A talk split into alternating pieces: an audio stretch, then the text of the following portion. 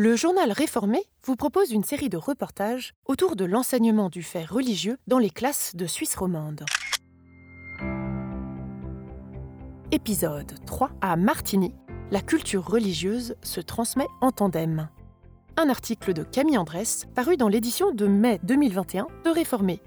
Un texte lu et monté par Élise Perrier.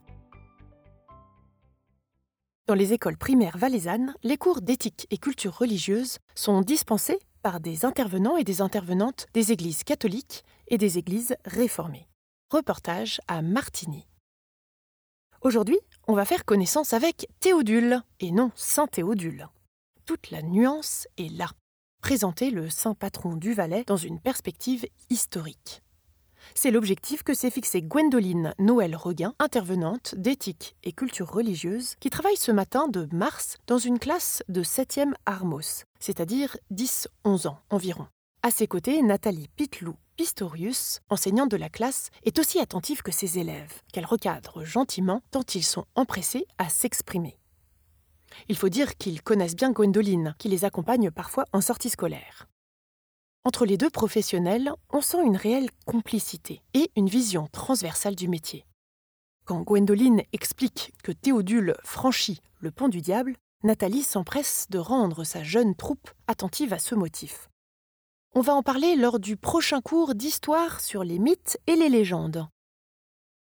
Cette collaboration étroite n'est pas la règle dans toutes les classes qui accueillent des intervenants ecclésiaux, comme Gwendoline missionnés et formés par les églises réformées ou catholiques, y compris pour la pédagogie, ces intervenants et ces intervenantes sont chargés de cours d'éthique et de culture religieuse en Valais, comme le prévoit une récente convention signée en ce sens par l'État du Valais et les églises catholiques romaines et réformées.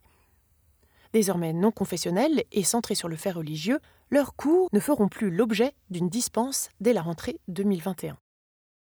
La présence de ces figures issues des églises fait grincer quelques dents, d'autant plus que des formations continues dans le domaine, validées par la Haute École pédagogique, sont désormais aussi accessibles aux enseignants et aux enseignantes.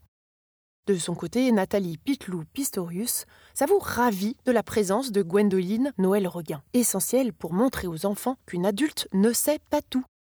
Le savoir est multidisciplinaire, c'est important de leur indiquer cette diversité, explique-t-elle. Et effectivement, Gwendoline trouve les mots simples et les techniques précises pour répondre aux questions les plus pointues.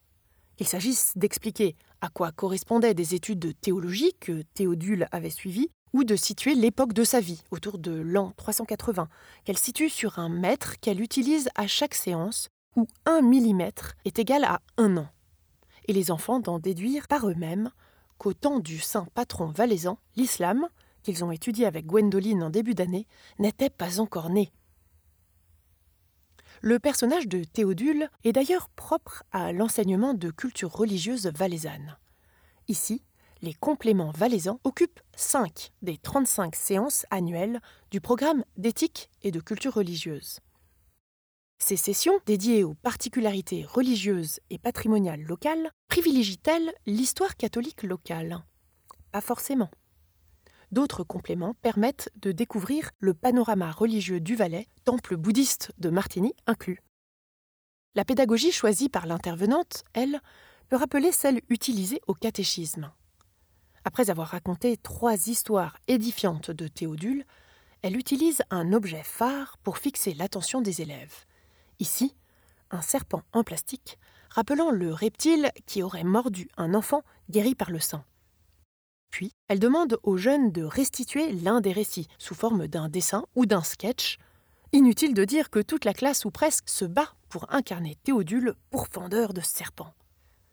L'enjeu du cours est de permettre aux élèves de s'approprier le personnage.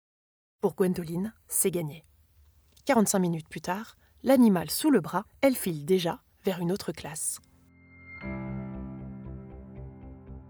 Retrouvez l'entier de la série de reportages dans les écoles sous www.reformé.ch/école.